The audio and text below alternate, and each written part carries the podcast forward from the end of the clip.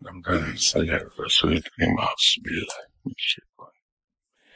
بسم اللہ السلام علیکم خواتین حضرات سب سے پہلے تو معذرت میں کچھ پندرہ منٹ آج لیٹ ہو گیا لیکن زندگی کے دوسرے معاملات بھی ساتھ ہی ساتھ چلتے ہیں تو بعض کا انسان مجبور ہو جاتا ہے کہ لوگوں کو انٹرٹین کرے، تو اسی پروسیس میں لیٹ ہو گیا میں، اس کے لیے میں معافی چاہتا ہوں آپ سے۔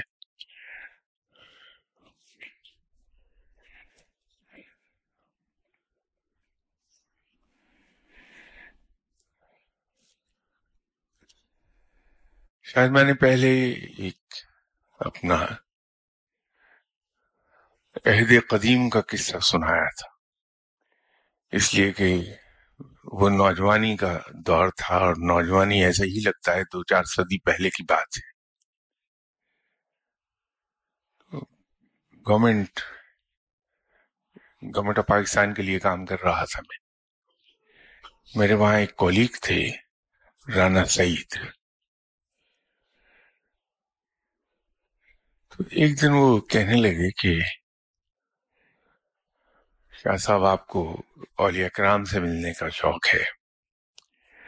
میرے مرشد ہیں، وہ ولی کامل ہیں۔ تو آئیے میں آپ کو ملواتا ہوں ان سے۔ میں نے کہا ٹھیک ہے۔ تو انہوں نے فرمایا کہ ہمارے مرشد موہنی روڈ کی ایک مسجد میں مغرب کی نماز پڑھاتے ہیں۔ ویسے وہ صاحب کہیں جاب کر رہے تھے، لیکن مغرب کی نماز موہنی روڈ کی مسجد میں پڑھاتے تھے آگے۔ تو میں رانا سعید صاحب کے ساتھ اس مسجد میں چلا گیا۔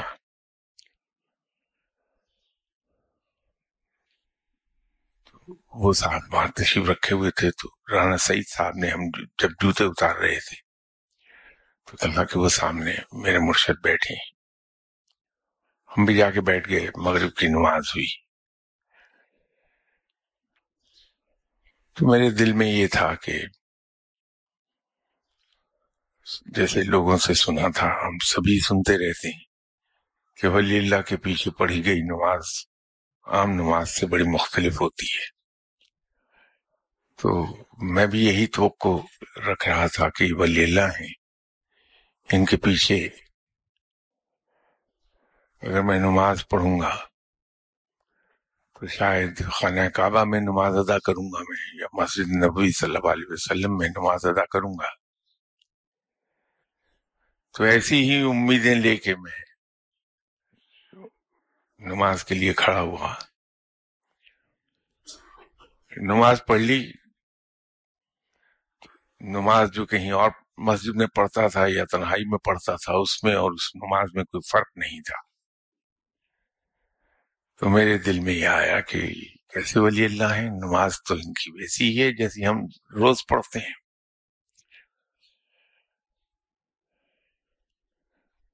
تو جب ہم نے سنتیں ادا کر لیں، تو لوگ ان سے ملنے کے لیے نصف دائرے میں بیٹھے۔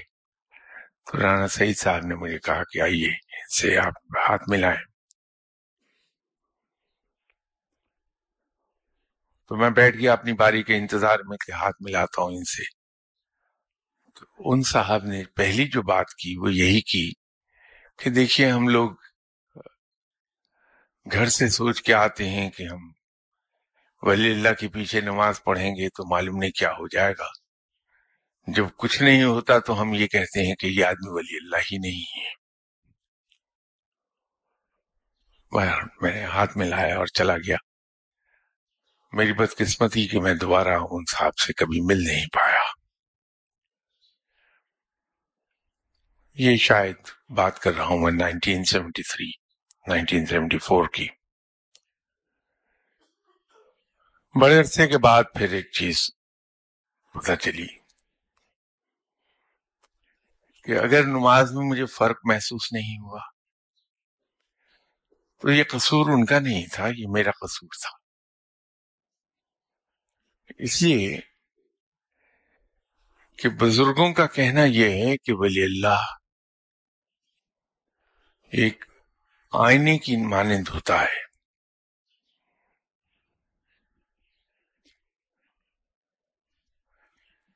آئینے میں اگر ایک خوبصورت انسان اپنا عکس دیکھتا ہے تو اس کو وہ عکس خوبصورت ہی دکھائی دے گا۔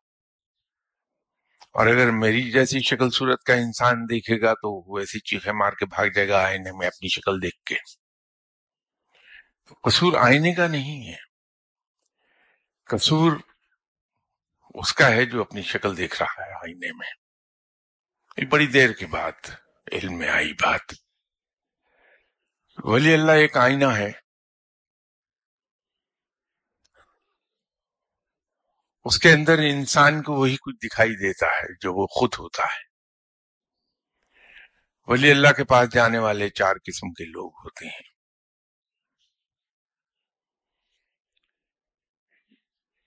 ایک قسم وہ ہے کہ بڑے خوش اعتقاد لوگ، بہت ہی خوش اعتقاد لوگ۔ وہ خوش اعتقادی کے ساتھ اچھی اچھے خیالات اور اچھی امیدوں کے ساتھ ولی اللہ کے پاس جاتے ہیں۔ انہیں ولی اللہ میں کرامات دکھائی دیتی ہیں، ولی اللہ میں اس کے علم کی معراج دکھائی دیتی ہے۔ اور وہ واہ واہ کرتے ہوئے اٹھتے ہیں وہاں سے۔ دوسری قسم وہ ہے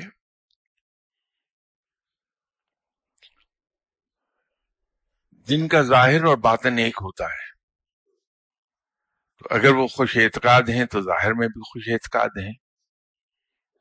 اگر خوش اعتقادی نہیں ہے تو باطن میں بھی خوش اعتقادی اور ظاہر میں بھی خوش اعتقادی نہیں ہے۔ ایک تیسری قسم ہوتی ہے۔ جو ظاہر تو کرتے ہیں کہ ہم بڑی عقیدت کے ساتھ آئے ہیں لیکن در حقیقت وہ یا تو ولی اللہ کا امتحان لینے جا رہے ہوتے ہیں یا اندر سے اولیاء کرام سے بزن ہوتی ہے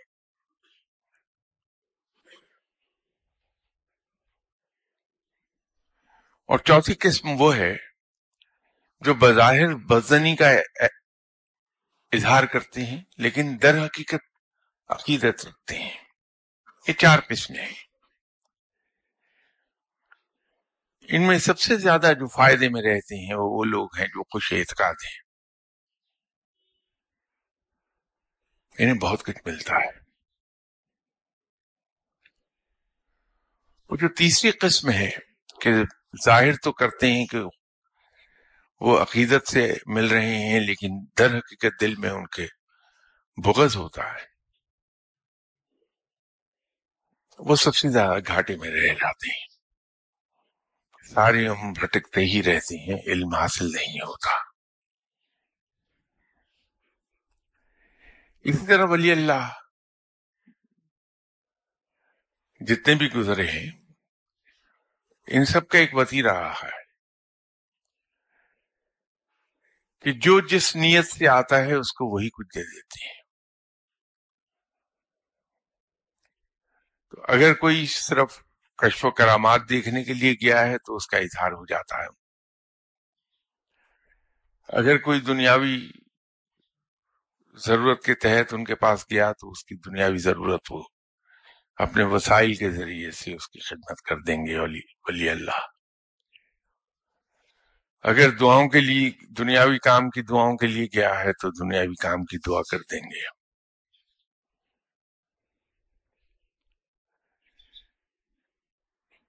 گھاٹے میں وہ لوگ رہتے ہیں جو دنیاوی دعاؤں کے لیے ولی اللہ کے پاس جاتے ہیں۔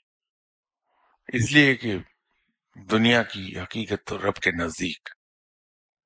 مری ہوئی بکری کے ایک بال کے برابر بھی نہیں ہے۔ بڑی حقیق چیز کے لیے وہ جاتی ہیں۔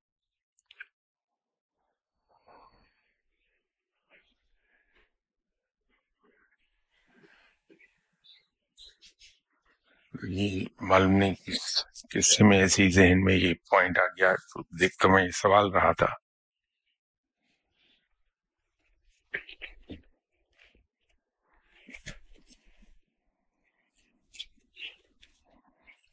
پرانے سوالات نیچے ہیں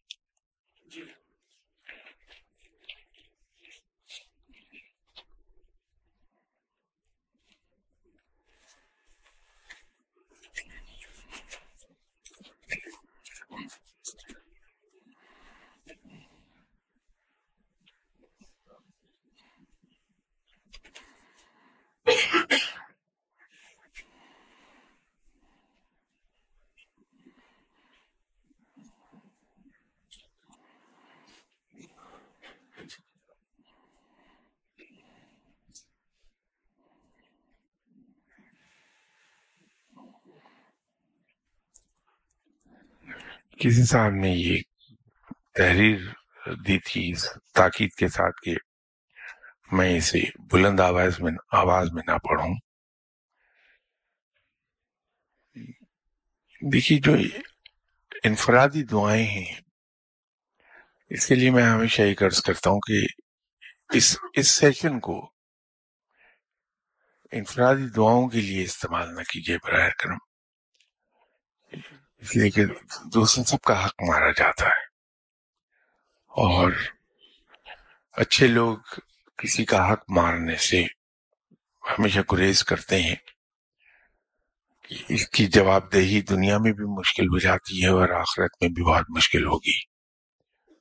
تو انفرادی دعاؤں کے لیے اگر آپ مہربانی فرمائیں، دعا کے سیشن کے دوران ہی تشریف لے آئیں۔ تو میں بڑا مشکور ہوں گا آپ کا۔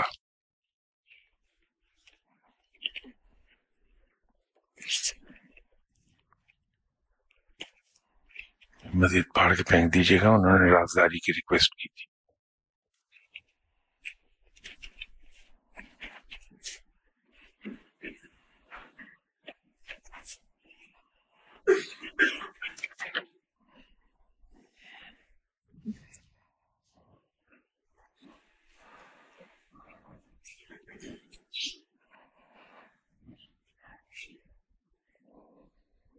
کسی کا سوال ہے کہ روحانیت یا ولایت کی دس درجے کی تگدو تو دور کی بات۔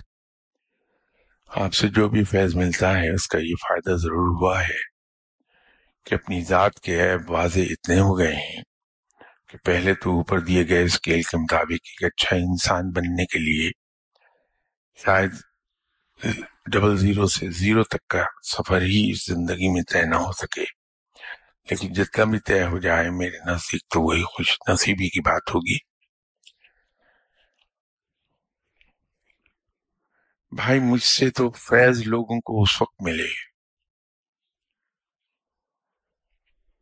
جب میں کوئی فیض یافتہ انسان سورج سے روشنی سب کو ملتی ہے، اس لیے کہ وہ روشن ہے۔ لیکن مریخ سے روشنی کسی کو نہیں ملتی کہ وہاں اندھیرا ہے۔ تو مجھ سے کیا کسی کو روشنی ملے گی؟ بہرحال آپ کی اپنی ایفرٹ ہے۔ لیکن ایک بات ضرور میں عرض کر دوں گا کہ اگر آپ اس مقام تک آ گئے ہیں کہ آپ پر اپنی ذات کے عیب واضح ہو گئے، تو سمجھ لیجیے کہ اب آپ ہدایت یافتہ لوگوں میں چلے جائیں گے۔ اس لیے کہ سب سے ضروری چیز یہ ہے کہ انسان کو اپنی خامیاں اور اپنے عیب نہ صرف یہ کہ احساس ہو جائے بلکہ تو دکھائی دینا تو اس سے اگلی سٹیج ہے۔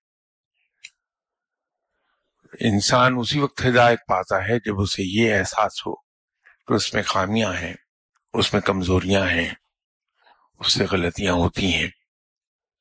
یہ احساس بیدار ہونا سب سے ضروری چیز ہے۔ اس کے بعد کا سفر آسان ہے۔ تو اللہ تعالیٰ آپ کی مدد فرمائے، اللہ آپ پہ مہربانی فرما دے اور اللہ آپ کو اس مقام کی طرف لے جائے جو جس کی چاہت آپ کے دل میں ہے۔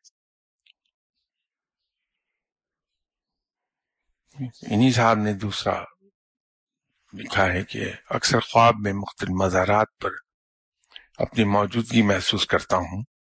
صاحب مزار کا نام بھی یاد رہ جاتا ہے۔ کچھ دن پہلے آپ کا ایک لیکچر سن رہا تھا جس میں آپ نے اس جھاڑو کا ذکر کیا تھا جو اس دیوار پر کمرے میں لگی ہے، جس کا ریفرنس دیا تھا آپ نے کہ اس کا نام سر سلطان ہی بتایا تھا۔ کمال اتفاق کے اس کے بعد ایک خواب میں حضرت سخی سرور کے مزار پر اپنی موجودگی محسوس کی۔ جب گوگلز پر سرچ کی تو پتہ چلا کہ یہ مزار ڈی جی خان میں ہے اور ان بزرگ کا نام بھی سلطان کے نام سے مشہور ہے۔ اب کیا مجھے وہاں فاتحہ کے لیے جانا چاہیے؟ دل تو بہت کر رہا ہے اور ان بزرگ کے بارے میں بھی کچھ عرض کر دے سخی سرور صاحب۔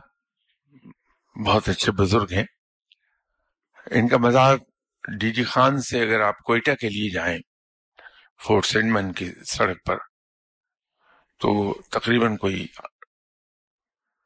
آٹھ میل کے بعد آپ کو رائٹ سائڈ پر سخی سرور صاحب کا مزار دکھائی دے گا۔ بہت اچھے بزرگ ہیں۔ ضرور جائیے۔ اللہ آپ کو توفیق دے۔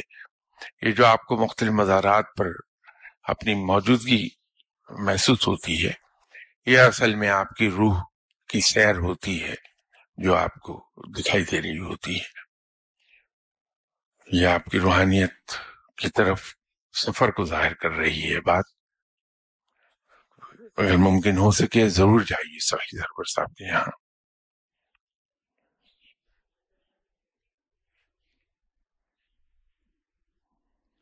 تیسرا انہی صاحب کا سوال ہے کہ آپ اپنی بک یا لیکچر میں کسی سوال کے جواب میں کسی صورت کو پڑھنے کا فرماتے ہیں۔ جیسے سورہ سبا عشاء کے بعد تو کیا وہ جنرل پبلک بھی پڑھ سکتی ہے؟ یا وہ ان صاحب و صاحبہ ہی کے لیے اجازت ہے جو سوال پوچھتے ہیں۔ سورہ سبا جو بھی پڑھنا چاہے ضرور پڑھ لے مبارک چیز ہے اس کی برکات حاصل ہوں گی۔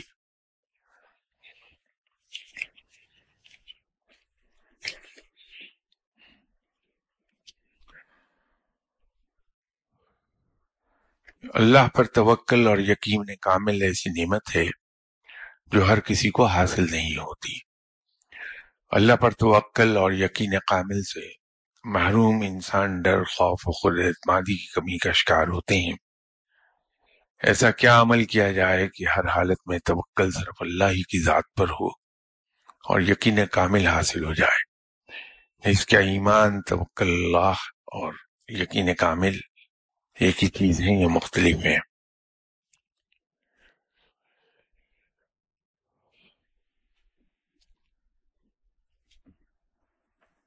خود اعتمادی پیدا کرنے کے لیے سورہ بکرا کے پہلے تین رکو بہت ہی سری الاثر ہیں۔ جو شخص سورہ بکرا کے پہلے تین رکوع، نماز فجر اور نماز عشاء کے بعد باقاعدگی سے پڑھتا ہے۔ اس میں تین چار چیزیں پیدا ہو جاتی ہیں۔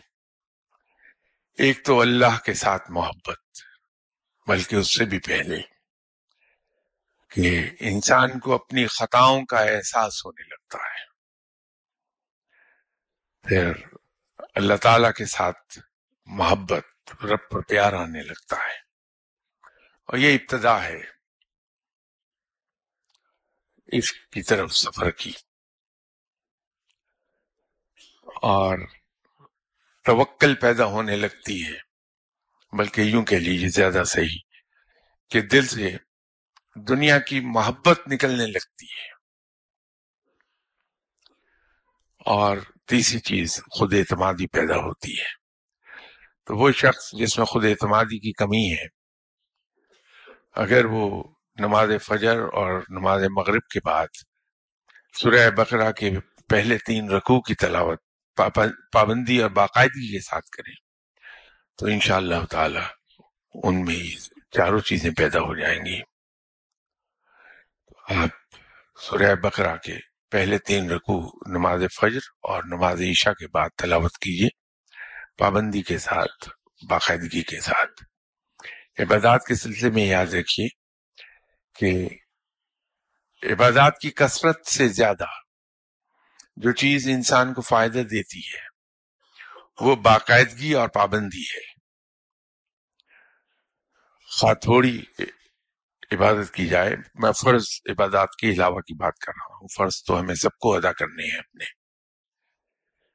فرض عبادات تو سبھی فرض ہیں، وہ پوری کرنی۔ میں اس کے علاوہ کی بات کر رہا ہوں کہ خواہ تھوڑی نفلی عبادت کی جائے لیکن پابندی اور باقاعدگی کے ساتھ کی جائے، اس میں ناغے نہ آنے دیں، تو اس کا بہت فائدہ ہوگا۔ تو آپ پابندی اور باقاعدگی کے ساتھ سورہ بقرہ کے پہلے تین رکو تلاوت کیجیے روز، انشاءاللہ اللہ تعالی۔ رب کی رحمتیں آپ پر ہو جائیں گی اور مسئلے حل ہو جائیں گے۔ آپ کے سوال کا دوسرا حصہ کہ کیا ایمان، توکل، اللہ اللہ اور یقین کامل ایک ہی چیز ہے یا مختلف ہے ڈیفینیشن کے لحاظ سے تینوں مختلف ہیں۔ لیکن یہ ایک دوسرے میں سے پیدا ہوتی ہیں۔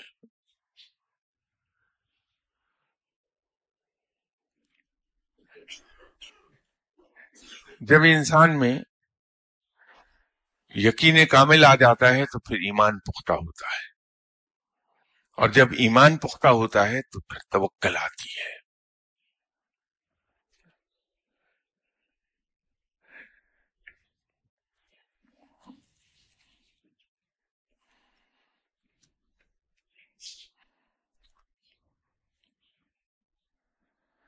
یہ بھی ایک اصل میں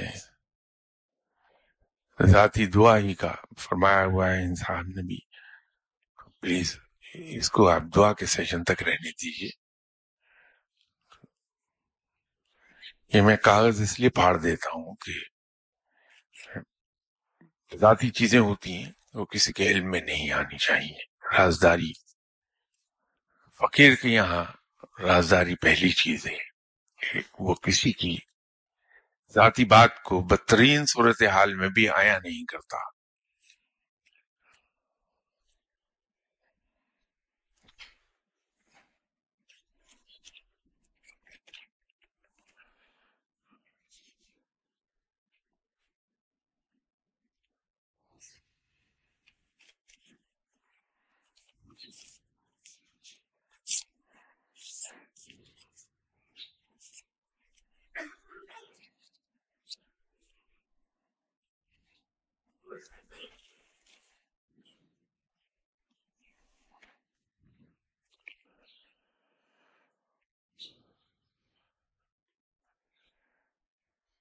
میں نے سورہ رحمان کی ایک آیت جو جس کی تکرار ہوئی ہے پوری سورہ میں، اس کے بارے میں کہا تھا فبی لال رب کمت کا زبان کہ اس کو پڑھنے سے اللہ کی رحمتیں نازل ہوتی ہیں، نعمتوں کا، نعمتوں کی بارش ہوتی ہے انسان پر۔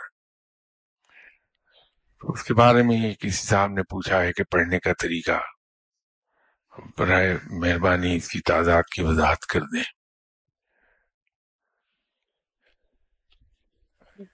اس کی ایک بنیادی شرط تو یہ ہے کہ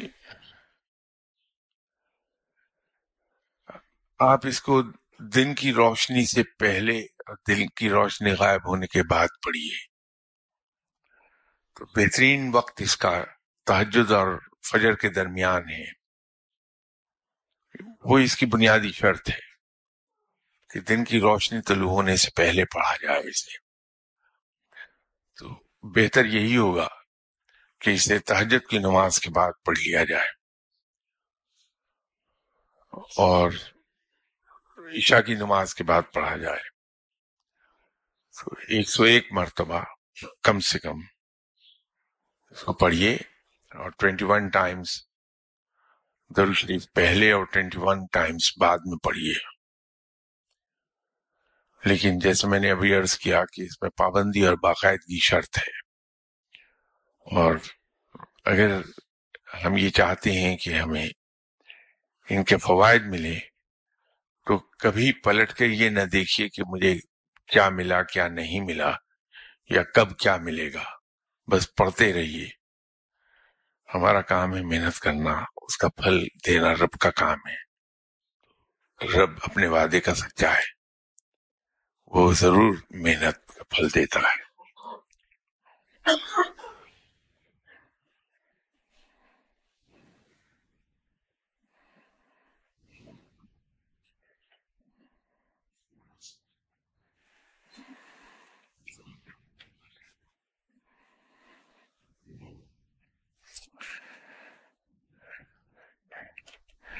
اب یہ ذاتی چیزوں کے لیے پلیز آج زیادہ تر وہی ہیں۔ براہ کرم آپ دعا کے سیشن میں آ جائیے، میں ضرور آپ کی خدمت کر دوں گا جو کچھ میرے لیے ممکن ہے۔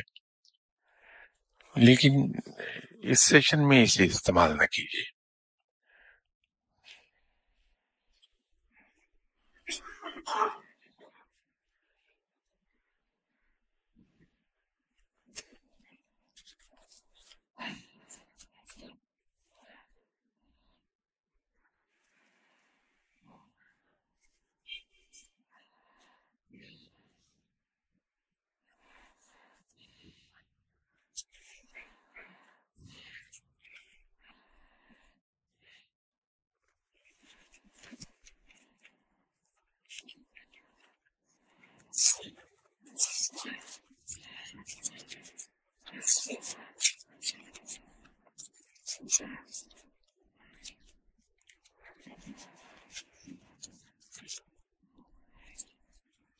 ایک صاحب نے یہ سوال پوچھا کہ خاموشی اور زبان کی حفاظت کے بارے میں روشنی ڈال دے۔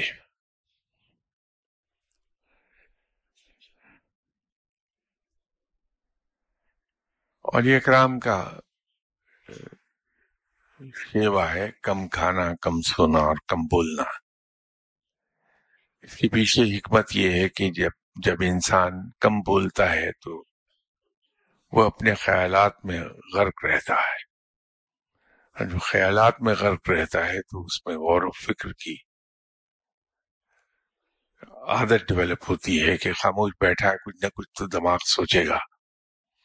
تو ایک تو غور و فکر کی عادت ڈیولپ ہوتی ہے اور دوسرے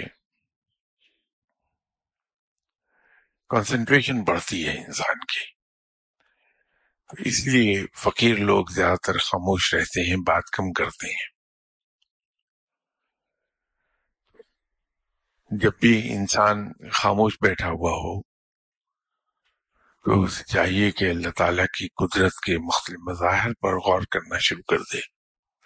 تو اس سے انشاءاللہ اللہ تعالی کنسنٹریشن بھی بڑھ جائے گی اور نئے نقطے بھی ذہن میں آنے لگیں گے۔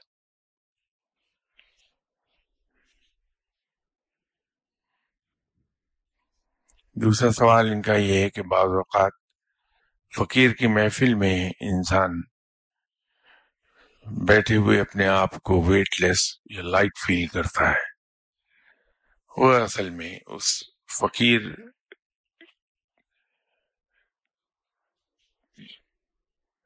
کا جو ذکر الہی ہے، اس کی وجہ سے اس کے اندر سے جو وائبریشنز نکلتی ہیں وہ چونکہ ذکر الہی ہے اور رب کے ذکر میں سکون بہت ہے۔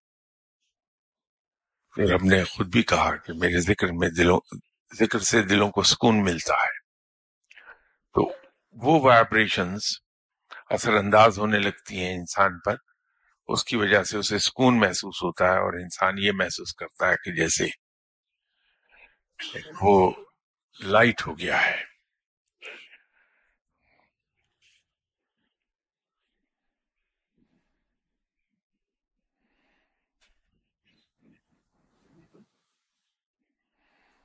انہی صاحب نے سوال پوچھا ہے کہ کیا چیز، کیا عمل، کیا خوبی جو رب تعالیٰ کو بہت ہی پس، زیادہ پسند ہو اور جو رب تعالیٰ کی بہت زیادہ خوشی اور مسکراہٹ کا باعث جس سے رب تعالیٰ بہت خوش ہوتا ہو، فرما دے۔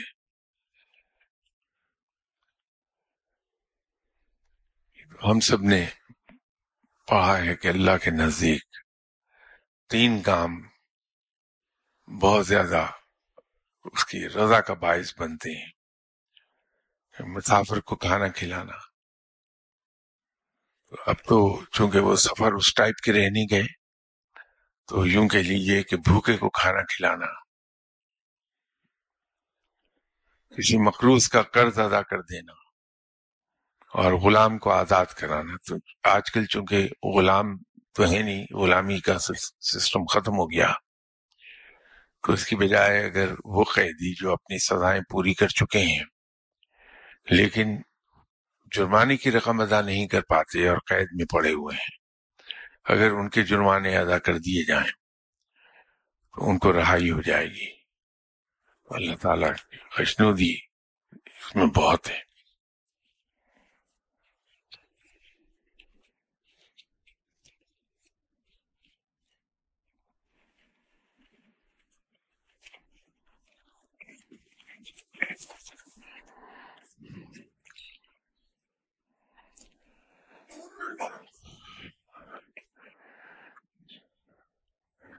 صاحب نے یہ سورہ اخلاص کی فضیلت اور اہمیت کے بارے میں پوچھا ہے کہ سورہ اخلاص کی فضیلت اور اہمیت بتا دے۔ نیز اس کا دور کبیر اور دور صغیر بھی بتا دے۔ اگر کوئی بطور وظیفہ پڑھنا چاہے تو گائیڈ کر دے۔ اس کے بارے میں پورا ایک لیکچر موجود ہے۔ آپ اگر کسی وقت صابر صاحب یا ٹیپو صاحب سے کہیں گے تو وہ بڑی خوشی محسوس کریں گے کہ وہ لیکچر نکال کے اس کو علیحدہ سے ریکارڈ کر کے آپ کی خدمت میں پیش کر دیں۔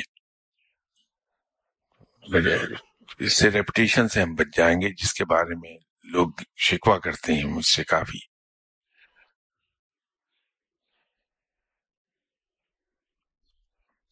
دوسرا سوال صاحب نے پوچھا ہے کہ جس کمرے میں آپ لیکچر دیتی ہیں، اس کمرے میں ایک درو شریف لگا ہوا ہے، کیا یہ بھی آپ کو عطا ہوا ہے بڑے شاہ صاحب سے؟ اور اگر کوئی بھائی اس کو پڑھنا چاہے تو مہربانی فرما کے تعداد اور وقت بتا دیں۔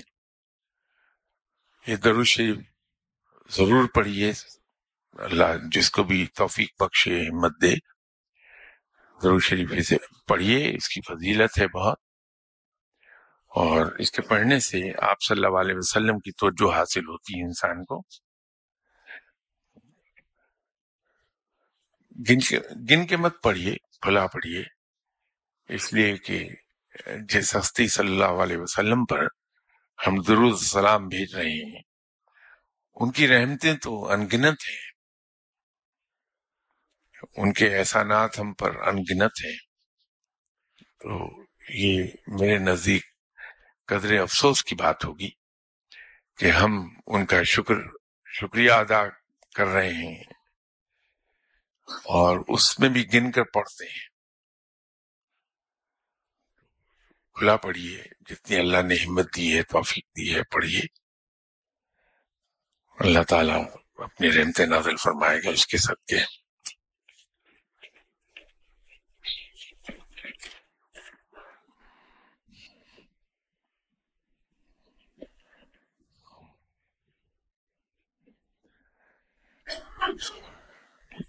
ایک سوال کسی نے پوچھا کہ انسان رب تعالیٰ کو یاد کرتا ہے، پکارتا ہے، نیک عمل اور نیکی بھی کرتا ہے، لیکن دل کے بیک گراؤنڈ میں پھر بھی ایک اداسی سی رہتی ہے۔ یہ چیز ختم نہیں ہوتی۔ دو چیزیں، اس کے دو ریزنز ہو سکتے ہیں۔ اگر تو میرے جیسا انسان کہ دل میں آلائشیں بھری ہیں۔ حسد ہے کینا ہے، بغض ہے، لالچ ہے، ہرس ہے۔ ہرس کلام ہے، ہرس تو عام ہے۔ خود غرضی ہے۔ تو دل کو اطمینان نہیں ہوتا۔ اس لیے کہ جس دل میں آلائشیں بھری ہیں، وہاں رب رہتا نہیں۔ رب تو ان دلوں میں رہتا ہے جو بالکل پاک صاف ہے تو ہم اگر اپنے دلوں کو ان آلائشوں سے پاک کر لیں، تو اس میں رب بسنے لگتا ہے، تو اطمینان ہو جائے گا۔ ایک دوسری صورت اور ہوتی ہے، لیکن وہ بڑے نیک لوگوں کا درجہ ہے۔ وہ یہ ہے کہ انسان کو اگر یہ آپسیشن ہو جائے۔ کہ رب مجھے ملے، مجھے رب مل جائے۔ تو پھر وہ اسے بے چین رکھے گا اور اس کو محمیز کرتا رہے گا۔ اس راہ پر چلنے کو، اس راہ پہ دوڑنے کو، جو راہ اسے رب تک لے جائے گی۔ تو وہ بے چینی اصل میں، وہ خواہش کی شدت کی وجہ سے پیدا ہوتی ہے کہ مجھے رب مل جائے۔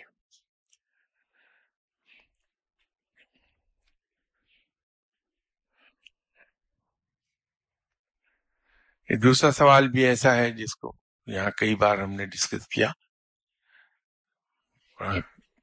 رابطہ کر لیجیے صابر صاحب سے یا ٹیپو صاحب سے۔ وہ نکال دیں گے آپ کو کہ کون سی نشست میں اس کا ذکر ہوا تھا؟ انہوں نے سوال یہ پوچھا کہ جب ہم کسی بزرگ کے مزار پر جاتی ہیں اور فاتح خانی کرتے ہیں، تو کیا ہمارا ثواب بطور ہدیہ پہنچ جاتا ہے؟ بڑے شاہ صاحب کے مزار شریف پر جانے کی اجازت عطا کر دے اور مزار شریف جانے کے آداب اور بڑے شاہ شاہ صاحب سے ملاقات کے بارے میں مہربانی کر کے گائیڈ کر آپ ضرور جائیے جناب قبلہ مرشد صاحب کے مزار پہ۔ ضرور حاضری دیجیے۔ کوئی خاص آداب نہیں ہے، صرف کوشش کیجیے کہ آپ بادب رہیں اور خاموشی اختیار کیجیے، بجائے اس کے کہ وہاں بھی کھڑے ہو کر ہم ایک دوسرے سے گفتگو کرتے رہیں۔ خاموشی اور بادب بس یہ دو چیزیں ہیں جس کا خیال رکھیں۔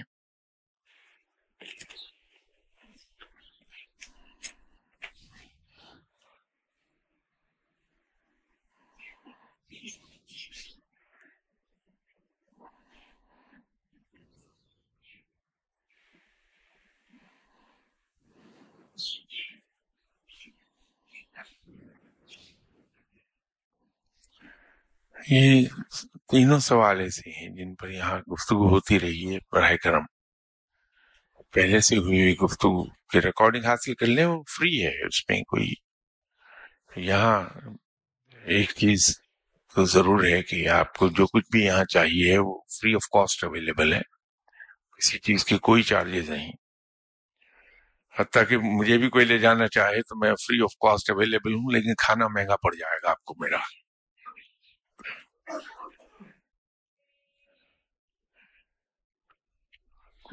یہ سوال ان کے کہ بچے بچیوں کے رشتے کے بہت مسائل ہیں، آج کل رشتے کے معاملے میں۔ بیسک معیار دولت مال، جائیداد کو رکھا جاتا ہے۔ کیا مال و دولت کی سب کچھ ہے اس پر خاصی تفصیلی یہاں گفتگو ہوتی رہی ہے۔ انہوں نے پوچھا ہے کہ مورل ویلیوز کے بارے میں کچھ بتا دیں۔ ود ایکسپشن کون کون سی مورل ویلیوز اختیار کریں ہم سب بھائی۔ یہ اس پر موجود ہے گفتگو۔ مایوسی سے انسان کس طرح نکل سکتا ہے؟ اس کا بھی آپ ریکارڈنگ لے لیجیے ان سے۔ یا کتاب میں میرا خیال سے چھپ گیا ہو وہ حصہ، تو وہاں سے دیکھ لیجیے ہمارے بہت سے نوجوان، خصوصاً اسٹوڈینٹس یو کے جانے کے خواہش مند رہتے ہیں۔ وہاں جا کر وہ ہر جائز اور ناجائز عمل اختیار کرتے ہیں۔ جس کی وجہ سے کسی طرح برطانیہ میں سیٹل ہو سکیں۔ شادی بھی اس لیے کرتے ہیں کہ سیٹ ہوا جا سکے، بعد میں ڈائیورس ہو جاتی ہے۔ وہاں پر ڈائیورس ریشیو ڈائیورس ریشیو بہت زیادہ ہے۔ کیا یہ درست ہے؟ اس پہ بھی یہاں دو تین بار بات ہوئی۔ وہ لے لیجیے گا ان سے لیکچر صاحب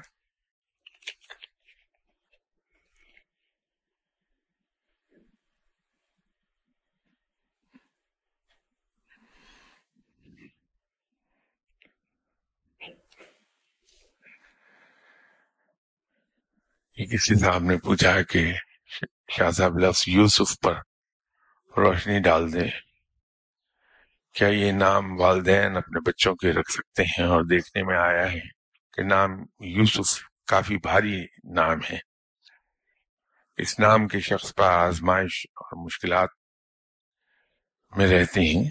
نیز قرآن شریف میں سورہ یوسف اور اس واقعے کو آج کے دور کے معاشرے میں کس طرح ریلیٹ کیا جا رہا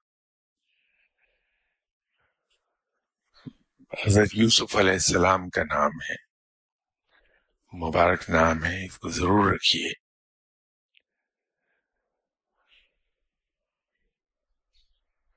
یہ بھاری اور ہلکے کا تو مجھے نہیں معلوم، میں اتنا ضرور جانتا ہوں کہ نام کے اثرات انسان کی شخصیت پر آتے ہیں۔ حضرت یوسف علیہ السلام تو بہت ہینڈسم انسان تھے۔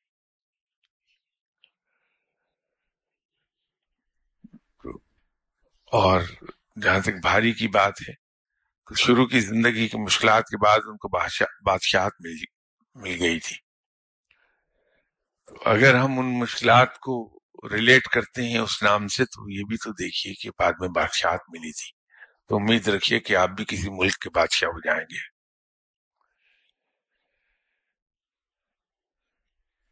جو سورہ یوسف میں قصہ بیان ہوا ہے آپ اس کو اس زمانے سے اس طرح ریلیٹ کیجیے کہ اصل میں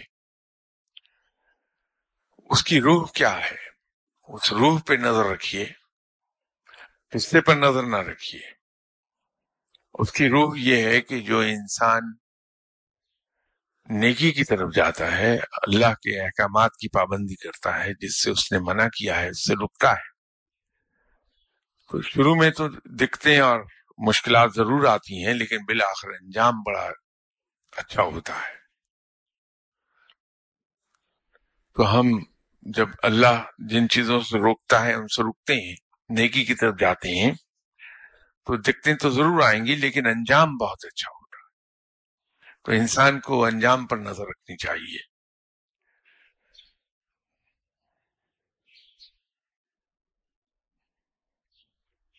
یہ دوسرا سوال بھی اس سے پہلے ڈسکس ہو چکا کہ کیا کوئی شخص گھر بیٹھ کر کسی بزرگ کی روح کو ثواب، ہدیہ کی نیت سے تسبیح یا کچھ پڑھ سکتا ہے؟ کیا بزرگ صاحب کی روح ریسپانس بھی کرتی ہے اس چیز کا؟ پر گفتگو موجود ہے، وہ لے لیجیے۔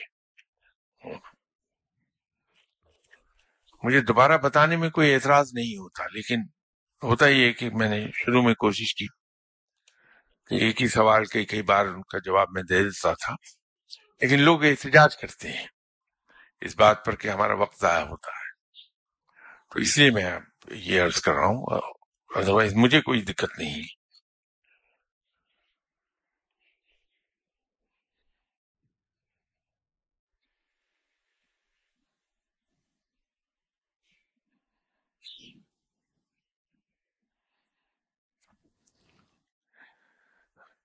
میری ناقص عقل کے مطابق رزق حلال بھی اسلام بلکہ ایمان کا ایک بنیادی رکن ہے اور کلمہ کے بعد اس کا درجہ آتا ہے۔ آج کل پنجاب حکومت کی طرف سے اس پر کافی سختی کی جا رہی ہے۔ اللہ کی طرف سے حلال و حرام رزق کے لیے ہماری بھلائی کے کون سے عناصر ہیں؟ کیونکہ عبادات کی قبولیت لیے ہماری غذا کا حلال ہونا حلال ہونا شرط ہے۔ اب یہ رزق حلال جن معنوں میں سمجھا جاتا ہے، وہ جو کھانے پینے کی چیزوں میں حلال، مکرو اور حرام ہے اس سینس میں یہ نہیں ہے۔ یہ ہے کہ ہم اپنے رزق زندہ رہنے کا سامان۔ ہم جائز طریقے سے اگر کمائیں، جس میں جھوٹ دھوکا فریب نہ ہو، وہ رزق حلال ہے۔ یہ رزق حلال سے مراد وہ ہے۔ آپ کی اس اطلاع پر میں خوش ہوا تھا کہ آج کل پنجاب حکومت کی طرف سے اس پر سختی کی جا رہی ہے۔ مجھے خوشی ہوئی کہ چلیے بلاخر حکومت نے لوگوں کو فورس کرنا شروع کر دیا کہ وہ صرف رزق حلال ہی کمائیں رشوت سے دور رہیں۔ لیکن وہ آپ تو کسی اور سینس میں کہہ رہے ہیں۔ تو رزق حلال اس پہ انشاءاللہ نیکسٹ افار آپ سے بات کرتا ہوں، کیونکہ اب تو وقت پورا ہو گیا۔ نیکسٹ سنڈے بشرط زندگی سوری نیکسٹ سنڈے نہیں ہوں گا میں پاکستان میں۔ اس سے نیکسٹ سنڈے انشاءاللہ اس پہ بات کریں گے۔ انشاءاللہ تعالی۔ السلام علیکم۔